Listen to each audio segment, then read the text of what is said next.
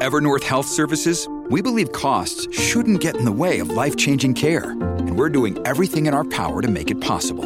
Behavioral health solutions that also keep your projections at their best? It's possible. Pharmacy benefits that benefit your bottom line? It's possible. Complex specialty care that cares about your ROI? It's possible. Because we're already doing it. All while saving businesses billions. That's Wonder made possible. Learn more at evernorth.com/wonder. Coming up on Stu Does America, Avik Roy is here to explain why the U.S. hasn't taken a bigger interest in cryptocurrency. Dave Chappelle is in trouble yet again for doing the exact thing comedians are supposed to do. And the left's fundamental misunderstanding of how basic currency works continues to boggle my mind. Let's help them figure out which foot goes into which shoe as we do the trillion dollar coin. Stu Does America. Have no fear, bipartisanship is here. Bipartisanship, by the way, always leads to terrible things. I mean, almost always. So they're going to raise the debt ceiling, and it looks like there's a deal done, or at least in, pro- in, the process of being done, between Chuck Schumer and Mitch McConnell. What a wonderful marriage that is. Uh, to extend the debt limit, uh, or at least push, you know, kick the ball down the road a little bit. Uh, not too much, only to December. How much money would you think? you need to extend the debt ceiling to get us to December. Now, I'll remind you for a moment here, we're in October. So there's this is just a review for those who don't know. October, November, December is just 2 months away. How much money do you need to put in that debt ceiling to be able to guarantee a couple months? Answer $480 billion. Uh, the embarrassment has no end. By the way, that doesn't even get you to the end of December. That gets you to early December. $480 billion. Now, I was told and I was promised we were going to have a fun trillion dollar coin instead. The trillion dollar coin is the thing that's going to solve this. All we have to do is mint a trillion dollar coin and we can just get rid of this debt limit silliness. So many people are saying that, especially on the left. And eh, you hear that and you're like, okay, what is this? This can't possibly be a serious proposal. And yet it is. This is like a legitimate thing that a lot of people on the left actually believe that we could tr- uh, mint a trillion dollar coin and it would get rid of all of our debt limit problems. Look, the, neither side of the aisle really likes the debt limit. It just is a constant highlight to tell everybody in America how bad a job they're doing. That's basically what it is. It pops up. It's, it, we get these sort of fake panics about default. Uh, and then uh, over time, we wind up passing this thing, and then both sides put in their ads. Did you know that that Democrat voted to raise the debt ceiling? And then the other side says, Did you know the Republican voted to raise the debt ceiling? And then we get on with our lives. That's the normal course of events. The way to get past that, we're told from the left, is a trillion dollar coin. So, where the hell did this trillion dollar coin idea come from? It's, it's going to blow your mind. The concept of a trillion dollar coin first gained traction on blogs in the early 2010s. Literally, the idea came from a blog commenter named Beowulf. We are close to outsourcing our system of government and finance to a blog commenter who named himself after a 2007 Crispin Glover movie. Okay, shut up. I know there was a poem too, but poems suck and Crispin Glover movies are awesome. So, how did Beowulf come up with this idea? Well, a 1997 law that was intended to help the U.S. Mint make money off of coin collectors gives the Treasury Secretary the power to mint platinum coins of any denomination for any reason. Got it? So the law says the government can mint commemorative platinum coins in any denomination for any reason. Well, then maybe that denomination could be $1 trillion. And the reason can be to completely dissolve our economic system as we know it.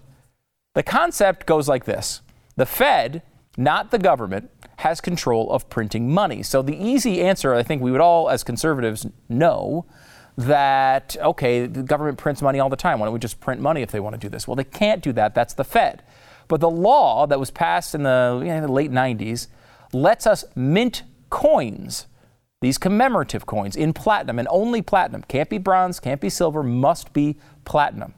We can mint the coin for a trillion dollars, and it's official because of some meaningless law that wasn't at all supposed to do anything like this.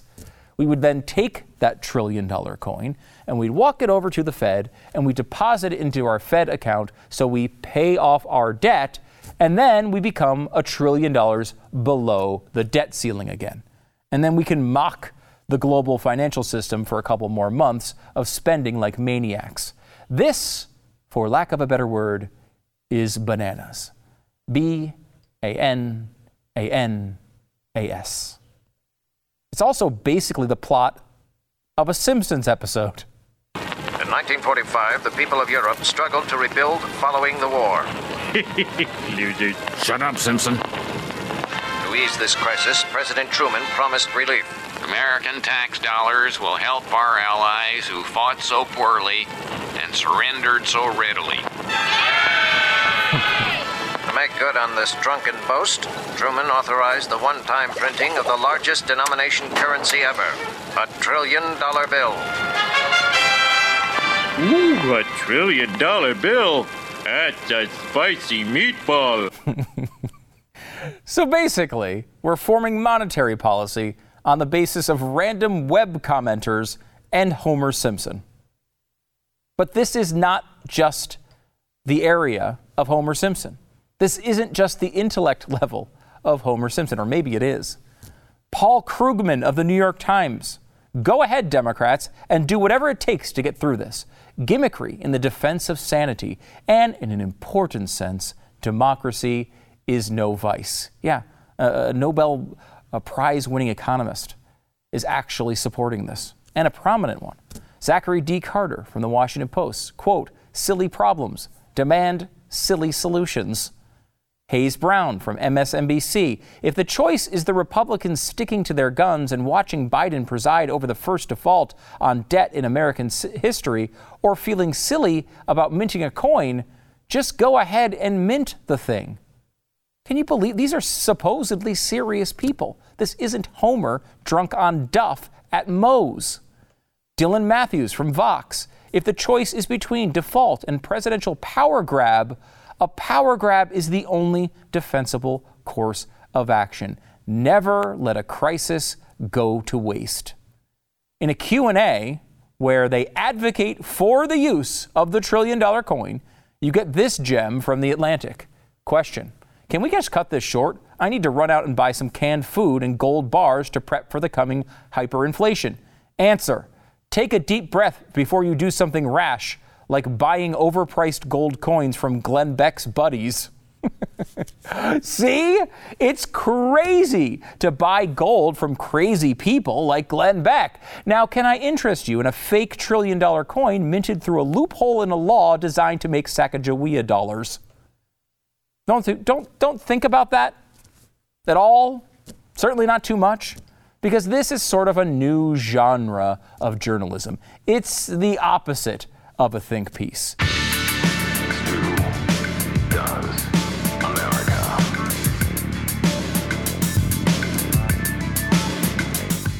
This is just crazy. We are in crazy town. How is this happening? All right.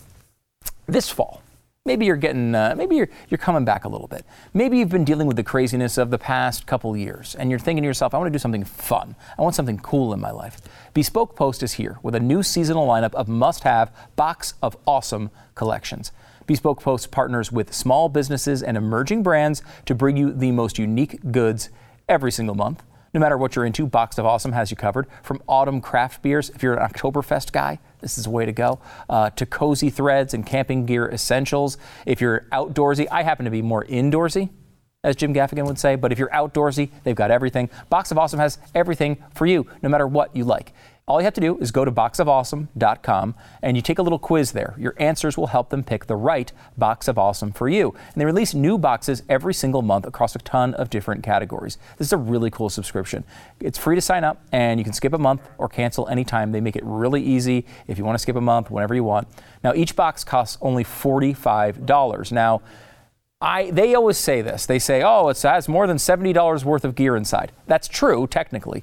Uh, just like we spend more than a million dollars a year on the federal government. I've never seen a box uh, that is only $70. It's always, uh, everyone I've ever seen has been a lot more than that. It's a really cool value and a lot of fun as well. And with each box of awesome, you're supporting small businesses. 90% of everything that comes in your box of awesome is from a small up and coming brand. It's really cool. Get 20% off your monthly box when you sign up for Box of Awesome at boxofawesome.com Enter the code STU at checkout. This is a fantastic gift. If you have some uh, for Christmas or anything else coming up, boxofawesome.com. Code is STU for 20% off your first box. Happy to bring Avik Roy back on the program. He's the president of the Foundation for Research on Equal Opportunity and author of the new piece in National Affairs, Bitcoin and the U.S. Fi- uh, Fiscal Reckoning. I'll tweet out a link to that here in a little bit. Uh, Avik, how are you? Hey, Stu, how's it going? Uh, great. Thanks so much for coming on. Um, I this is an important piece. I feel like it, it, feels like kind of a watershed moment here. This is a you know major, serious policy journal, and we're talking about Bitcoin. I mean, th- this is it's come a long way. I believe it's the first major treatment of Bitcoin in a mainstream policy journal. That's what I mean. That's a that's a big moment, a, a watershed moment here, as we're looking at spending what another four five trillion dollars on uh, all of these bills. I think there's a real connection not just to conservatives but to everybody. When they see all of this money going out the door they know what is around the corner. They know inflation is coming. They know what we're doing now is unsustainable. And you propose bitcoin as a big part of the solution you know, it's interesting. This piece could have easily been three or four times as long as it was because there's so many different elements of, of the case I'm trying to make in the piece. And, and basically, what I'm trying to do is a couple things. One, kind of walk people through how the federal debt works. Like when we borrow all this money or spend all this money we don't have, how is it that we actually borrow money? Who lends it to us? So I walk through that. And basically, the short answer is the Treasury Department issues Treasury bonds that people buy. That's effectively a way of lending the government money. But uh, over time, what's happened is the people who normally buy Treasury bonds, investors, foreign governments, are buying fewer and fewer of them. And the Federal Reserve, the US government, is buying more and more of them. Uh, to try to stimulate the economy and keep interest rates lower. The end result of that is the Federal Reserve is massively increasing the supply of US dollars in circulation, even though the economy's size is roughly the same. So if you have more dollars chasing the same economy, what does that mean? That means that each of your dollars is worth less. And you want to know why the stock market is flying. You want to know why home prices are up 24% in the last 12 months. All of these things are driven by the fact that your dollar is worth less when it comes to purchasing the kinds of things where you're competing against wealthy people and financial institutions for those purchases homes, venture capital, stock markets. Those are the things that have inflated in this environment. Yeah, you really go through, I think, in a really interesting way, the uh, the history of all this. I want to I want to kind of go through this a little bit piece by piece, if we could. And it started with uh, something that I think I've even thought and said many times, which is there's this kind of, uh, in, in conservative circles at least, there's this idea that we have this terrible inflation that's caused by Jimmy Carter. And, you know, eventually Ronald Reagan comes in and deals with it, right? Like that's the picture I think most conservatives have in their mind. But you take it back before Carter and say there's a much bigger problem that happened back with Richard Nixon. That's exactly right. So in 1971, almost exactly 50 years ago, last month, uh, uh, Richard Nixon took us off something like the gold standard. I won't get into the you know the, the gory details of it. Basically, the U.S. dollar used to exchange at 135th of a troy ounce of gold. You, as an individual, were restricted a little bit in how you could do that, but governments, including foreign governments, if they held U.S. dollars, if they had $35, for every $35 they held, they could exchange that for one ounce of gold in U.S. vaults. Uh, but the problem was that because of irresponsible fiscal and economic policies by Richard Nixon and Lyndon Johnson, uh, the, the rest of the world had this massive amount of dollars that had been used to stimulate the economy and also grow foreign trade to the point where there were $65 billion owned by foreign governments, but only $11 billion worth of gold in U.S. vaults. So we didn't have the gold available to redeem all those dollars. So Nixon basically said, screw it. Uh, we're going to get off the gold standard and the dollar will float freely and trade freely. Well, that sounds fine, I suppose, for the U.S. at that time. But the end result was the dollar went from being worth 135th of an ounce of gold over a 10 year period to being worth 1 1000th of an ounce of gold. So the purchasing power of a dollar relative to gold went down by 93%. And that was the driver of the inflation that we saw throughout the 70s, but culminated in those Carter years. We, we accuse Carter of being responsible for stagflation, but the inflation really started with Nixon. Mm. And and it's interesting what, what the lessons people have taken from all of this. Because we wound up surviving it, because we are still largely a superpower, this belief sort of rose on the left um, of the that we didn't really need to worry about this anymore. The the concern of the debt that we've had for all of these years is silly. We can always just print more money, and we should start embracing that overtly through modern monetary theory. Um, this is it's, it's almost shocking to me that anybody believes this, but it really is a rising view, particularly on the left.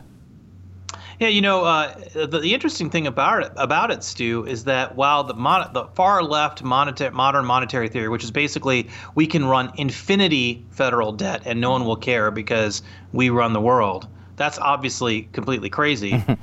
the the um, let's call it the moderate or mainstream version of that theory is that we can run a lot of debt Right, you look at what Biden is doing. You look what look at what uh, happened uh, during Republican leadership too. Right, we all those COVID relief bills; those weren't paid for. Right, so we inc- massively increased the debt over the last year. We're increasing it more if Biden has his way, and effectively, what politicians have said is, yeah, we can we can have more debt because it appears that we can borrow all the money we want and the federal government issues these treasury bonds and people are buying them and interest rates are low and there hasn't been a ton of inflation which is what you'd normally expect under classical economic rules so clearly everything's fine right well, no. And, and as you allude to, what I walk through in the piece is the low interest rates that we have today. Like if you actually try to take out a mortgage for your home to buy a home, you'll notice the interest rates are lower than they were, you know, a, a few years ago or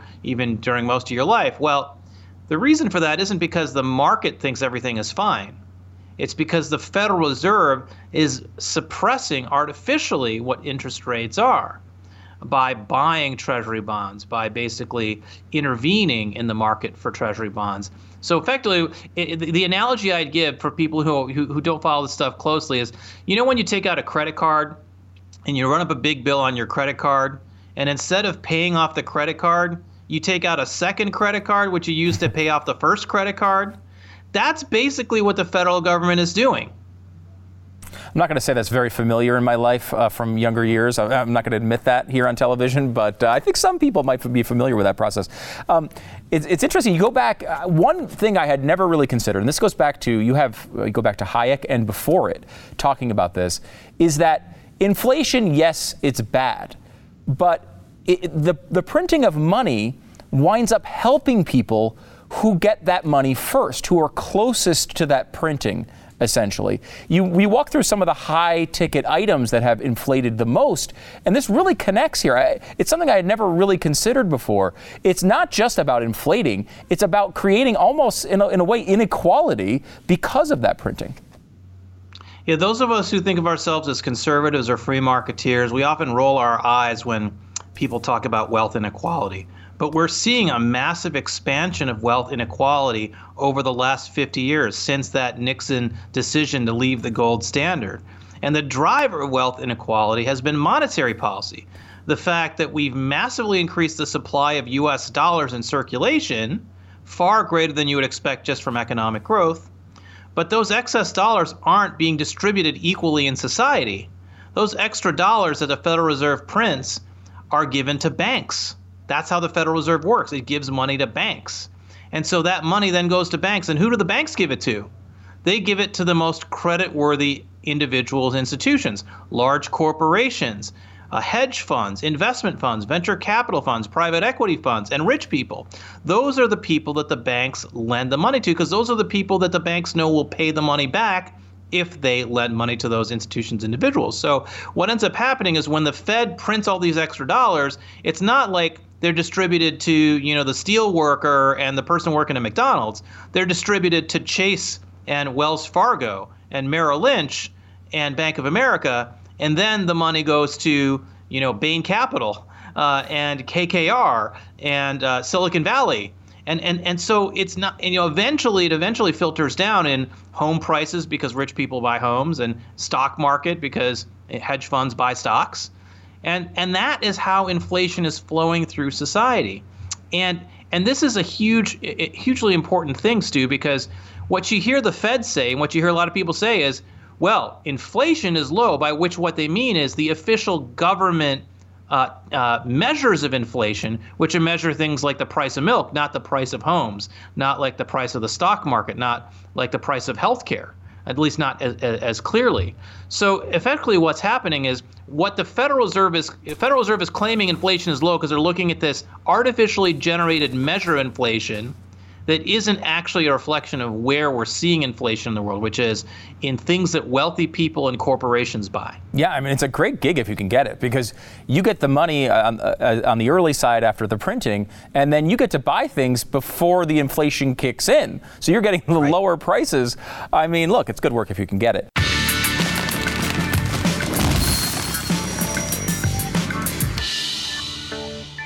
We'll have more with Avik Roy here in just a couple of minutes. To talk about uh, Bitcoin and get into that whole. What's the solution here in just a just a second?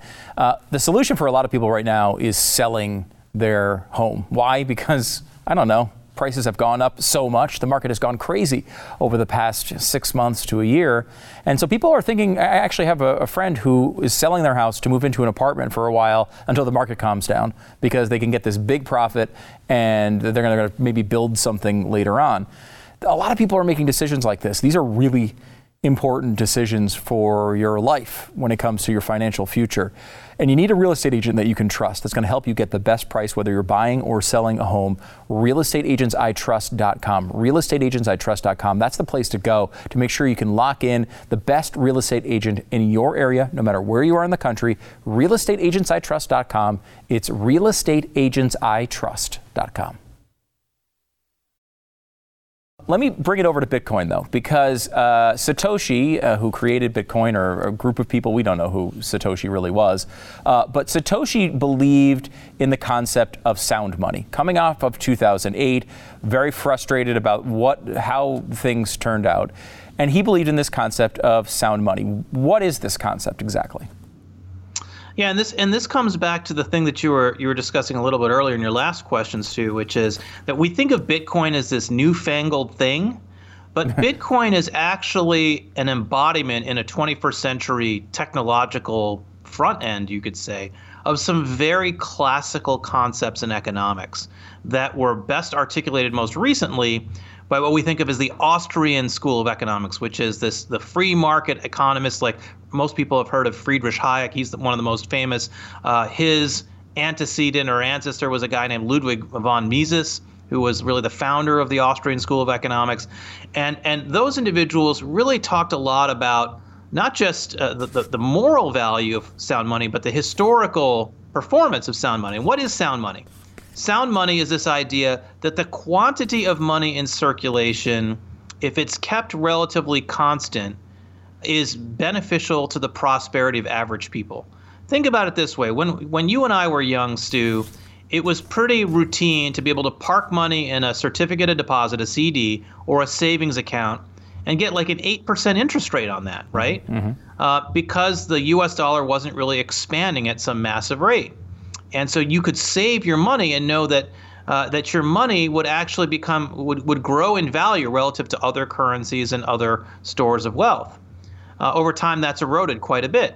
Gold is the great example of that. If you had actually just put all your money in gold in 1971 and and uh, not in the U.S. dollars, uh, your money would be worth a lot more today. You know, we mentioned that um, the U.S. dollar was worth 135th of a, a, troy ounce in 1971. Now it's one 11700th of a troy ounce. So it's really collapsed, right? So the idea behind sound money is if if the government, in the case of a government-owned currency, doesn't expand the supply of those dollars or whatever currency it is, keeps it the same, then uh, over time, as your economy grows, each one of those dollars is worth more. It's like waterfront real estate. There's only so much real estate to go along, go around, and if you own some of it, its value will go up over time as more and more people want to live on that waterfront. Sound money works the same way.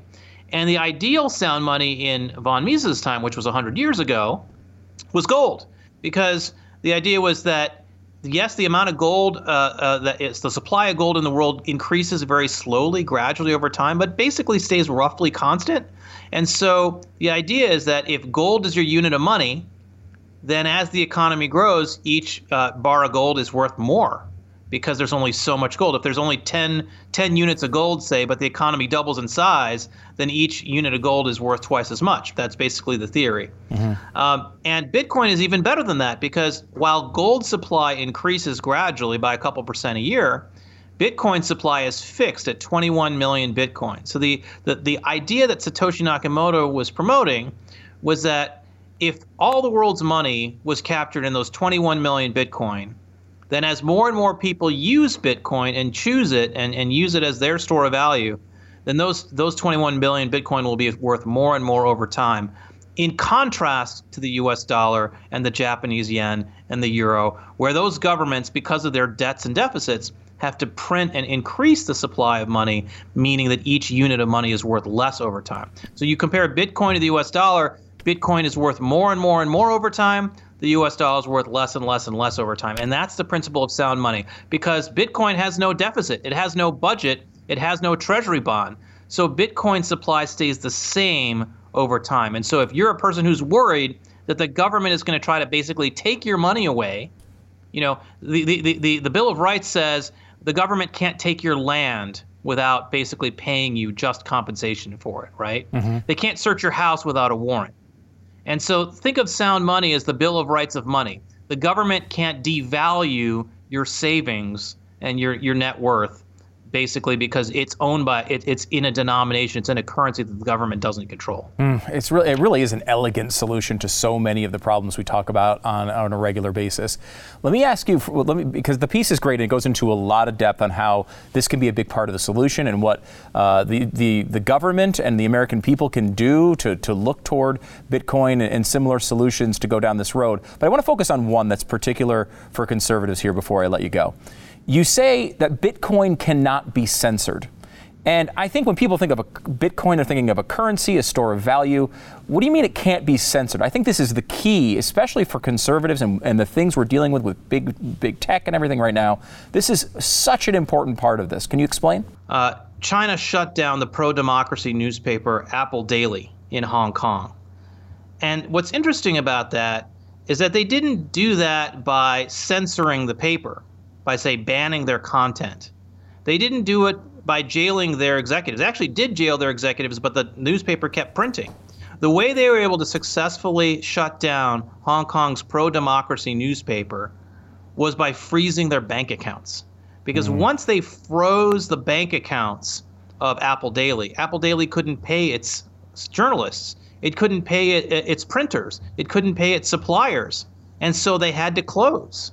And that's how China shut down the pro democracy voice in Hong Kong. And the US government wants to try to do the same things and has tried to do the same things here in terms of shutting down legal businesses that are politically disfavored by the administration in power. And so, if you actually give uh, the US government the ability to freeze your bank accounts or control the way you spend your money with a centralized version of the US dollar, uh, they're going to have a lot more power than they do now. Bitcoin is the exact opposite.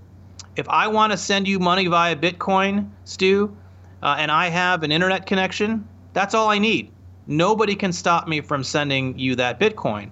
And that's something that the, that the U.S. government doesn't like because what, what they'll argue, the best argument they'll give is, well, if we want to fight terrorism, if we want to fight uh, criminals, we've got to control the way money is transmitted around the world.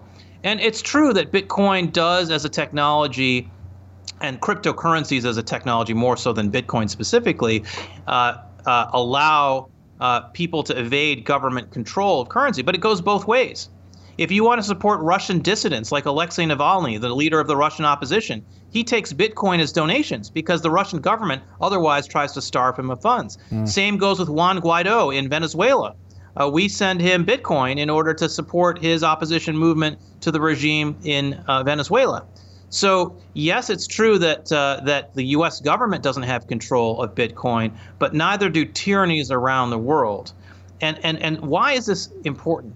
It's important because at the end of the day, uh, you know, one of one of the, the, and part of what I was trying to get to with this piece was, Bitcoin is bad for America's ability to borrow money ad infinitum. So you can imagine a lot of Americans, even conservative Americans, saying, you know what, we want to be able to borrow money. We got to protect American interests, and American interest means we've got to suppress Bitcoin because we want to force people to let us borrow money. Right? That could be one argument you hear. Mm-hmm. Um, and and the problem with that is if we do that, if we allow the government to have that power, then we give Americans no recourse from inflation. We give ordinary Americans who maybe maybe you're 65 and you've just retired and you're getting your social security checks, which are not going up 5% a year or 10% a year or 20% a year. What are you going to do? How are you going to live? Right? How are you going to pay your rent? Well, Bitcoin helps you do that. If you're saving in Bitcoin now, the value of Bitcoin relative to the dollar goes up, and you can protect your savings. You can protect the value of your wages over time. And so, the, the one of the points I try to make in the piece is America, uh, the policymakers who believe in protecting Americans from the irresponsibility of the government need to support Bitcoin. And the other piece of it, too, is that we also have to support the fact that the U.S. is actually the world leader in, in digital asset technology and financial technology. And if we shut off Bitcoin and we shut off crypto, we're playing into China's hands. China hates Bitcoin precisely because they want to control everything. They want to be the authoritarian, totalitarian state. They don't want to let you have any sort of independent thing that's independent of the government. And so this is one of the few areas of the global economy where the U.S. is is guaranteed to be a world leader if we just let people do what they want to do and innovate in this incredibly exciting new sector. Because if we do, the Chinese won't follow us because they can't. Mm. That's it's a great point, and I will say, I mean, you know, there's a lot of great arguments for Bitcoin. The fact that the Chinese uh, Communist uh, Party does not like it is one of the best. if they don't like it, I do. Uh, Avik Roy, president of the Foundation uh, for Research on Equal Opportunity and author of the new piece in National Affairs. You should definitely take the time to read this. Bitcoin and the U.S. Fiscal Reckoning. It's an important piece. Head over to my Twitter uh, account and, uh, and I'll, I'll post it there. Avik, thanks so much for coming on the program. I appreciate it. Hey, thank you, Stu.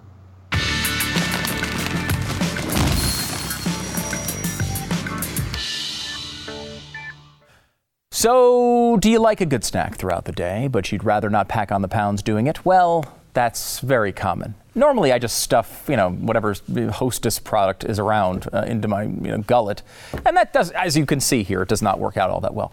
But if you want to actually, I don't know, maybe slim down a little bit, maybe just have something that's satisfying and healthy, how about flavors like coconut, mint brownie, double chocolate, salted caramel, cookies and cream? Does that seem like something you can get on board with? If so, you need Built Bars. Uh, you can get a mixed box of Built Bars. There's nine flavors. You get two of each. Uh, they have 18 grams of protein, 180 calories or less, only four to five grams of sugar, four to five net carbs. Uh, but you wouldn't know that by tasting them because they taste fantastic and you can get rid of that sweet tooth and still be healthy. Right now, you can go to built.com and get a special deal uh, if you use the promo code STU15. That's 15% off your first order. You're going to be addicted to these things. You might as well get 15% off that first one because you're going to be ordering over and over and over again. Built.com. The promo code is STU15.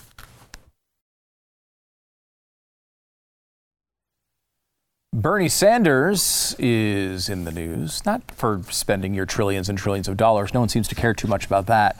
Instead, he's in the news because of what happened with Kyrsten Sinema. Now, if you remember, we co- talked about this earlier in the week. Uh, protesters followed Kyrsten Sinema into the potty. And while she was going tinkle tinkle, they decided to film the bathroom and talk to her and harass her in the bathroom and in the airport and on the plane and so many other places. Now, this is, I think, quite clearly insane, right? We know that that's not the right thing to do. And it, it seemed like the easiest thing to do for other Democrats to come out and say, look, we want to spend these trillions of dollars, but you don't follow women into the bathroom when you're a guy and filmer. Like, that's way over the line, right? Not to Bernie Sanders. Now, you might remember Bernie Sanders wrote a column about how all women want to be raped. So maybe he's going back to those days. I don't know. Uh, he would not sign his name to a letter that was circulating among Democrats to basically denounce these types of tactics. Sanders wanted the statement to urge Sinema to drop her opposition to prescription drug reform. Why the hell would that have anything to do with her being uh, uh harassed in a bathroom? As well as Biden's $3.5 trillion BS spending bill. That's a little bit of my input into this article. An email exchange between Senate Democratic leadership aides obtained by Axios reveals Sanders withheld his name from a joint statement declaring protesters who followed Sinema into the bathroom and um, filmed her while using the restroom as plainly inappropriate and unacceptable. He wouldn't even say that.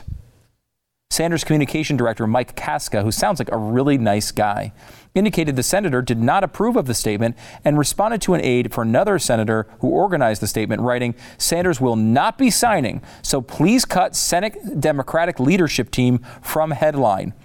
The report said that Sinema's orbit has expressed frustration that her colleagues have not stood up for her. Yeah, because they don't care about you in any way. They don't care about you. They only care about their own power, and you are stopping their power from growing. So you're the enemy now until next week when they need your vote again. Um, this is just part of the craziness of our times, I think. So many people want to get their YouTube video, they get their face on a gotcha moment on YouTube. Uh, and uh, this is part and parcel of the, the heated idiocy that goes on in online political discussions. Now, Twitter's attempting to take to make a, to I guess try to stop this or at least alert you as to what's going on. They've got a new feature coming out. They say, ever want to uh, know the vibe of a conversation before you join in? Hmm. We're testing prompts on Android and iOS that give you a heads up if the convo you're about to enter could get heated or intense. This is a work in progress as we learn how to better support uh, healthy conversation. I mean, this is going to be, I, I guess, my way of knowing if it's heated or not is to read it. But I guess they're saying, you know, if you try to make an innocent comment on some, let's uh, say, a global warming conversation, you might have both sides uh, attacking you or whatever. They're trying to warn you in advance. I don't know. The steps they, the social media seems to take always seem to be the strangest ones to me but I, it's better than editing conversations, I suppose. Uh, we're also having a brewing controversy in the ongoing attempt to uh, cancel Dave Chappelle. Now, he's as close to uncancelable as I think you can find, but I, I just don't think there is anyone who is uncancelable at this point. Obviously, Chappelle has made a career of, even he says in his special, um, he vilifying white people. I mean, now look, he's a comedian and he does it for laughs, but of course there's something behind that um, that's factual and part of his opinion as well. But he's a legendary comedian and one of the best of all time, and a lot of people think he's the best of all, of all time. So, can you cancel Dave Chappelle? Well, this entire special that is on Netflix now, it's called The Closer, is basically him talking about the relationship of um, his his comments in the past and transgendered uh, groups and gay groups. And you know, look, he goes for it. You know, this, he's a comedian. He's obviously got. Uh, he says a lot of words you're not supposed to say, and says a lot of things you're not supposed to say. Um, there's an article in, uh, in NPR that says for Dave Chappelle, punchlines are dares. His new special, The Closer, goes too far. They go through criticizing him for all the jokes he's making, and actually have a very strange criticism of him. They say too often in The Closer, it just sounds like Chappelle is using white privilege to excuse his own homophobia and transphobia. I don't know that Dave Chappelle has white privilege. Maybe he does. Maybe they're just trying to say that he's vilifying white people so that he can vilify homophobes or, or uh, gay people and trans people. It's really hard to follow what we're supposed to be pissed at on an everyday basis. I will say this Dave Chappelle is a unique voice, and he's a guy who says a lot of things that you're not going to like. There's a lot of things you're going to laugh at in this, even if uh, you totally disagree with him on every point. And his points are not conservative. This is what's interesting about this. Uh, you're never woke enough, ever. There's never a time where at the end of the day you wake up and you say, wow, I've, I've, I've finally made it. You know, Nick Foles, of course, legendary quarterback, a man who, if he joined ISIS K tomorrow, I would still love and adore for his Super Bowl performance for the Philadelphia Eagles. Um, uh, he had a quote once that said, uh, You never arrive. And I thought that was an interesting way of thinking about a career, your life. You never get there. You're never you never come to that point where I've arrived and I don't have to do anything anymore. You always have to keep going. And as he's seen, bouncing around from team to team and now for some reason the third string quarterback of the Chicago Bears, like you never are there. And it's kind of the same thing here. You're never woke enough. You're never going to be able to please the mob. No matter how hardcore left you are, you're never going to appease that woke mob. And maybe, just maybe, we should be more like Dave Chappelle and not care about the woke mob. Maybe we should come out and just kind of say whatever we want. I know it's easy for me to say that because it's kind of my job, right? It's my job to come out and run my mouth every day. And this is, you're watching or listening to one of the very few remaining arenas in the universe that incentivizes you to speak your mind. There's almost no place left. That's why we always talk to you about Blaze TV subscriptions blazetv.com slash stew. Uh, the reason I ask you to go there, use the promo code stew, you can save 10 bucks. But the reason I ask you to go there is because there's just not a lot of places like this left. A lot of people, when they say they speak their mind, they get tossed out on their ear. And this is a place where people will be rewarded for that. And thank God that some of those exist, but there's not a lot of them left. For some reason, HBO seems to be at least a tiny pocket of this, at least part of their programming is uh, with the Bill Maher uh, show, uh, Real Time with Bill Maher. Uh, Maher has come out, he's on the Joe Scarborough podcast, which who knew he had one? He came out and he said, um, For the first time in my life, I am uh, playing to a mixed audience. I was in Nashville about a month ago, and the audience was about 60 40 liberal to conservative. That never used to happen, never. And I think it's because 10 years ago, in my opinion anyway, the left didn't have a crazy section. I would disagree, but still, there was no such thing as woke, and now they do have a crazy section, which I call out as uh, as liberal, and I'm kind of one of the only people doing that. So there's a hunger to that. I think traditional liberals have had it with the far left of their own party, and they enjoy this too. To be able to play a crowd like it like I had in Nashville that was almost split even, that never happened before, and I think he's going into this point where look, the the audiences are hungry for this. They want you to speak your mind. They want you to call out this craziness. They want you to stand up and just say no when the nonsense is, is there. Stop it. Be loud and, and be uh, unafraid to say the things that you actually believe. It's something we're starving for, and I think audiences are hungry for it as well.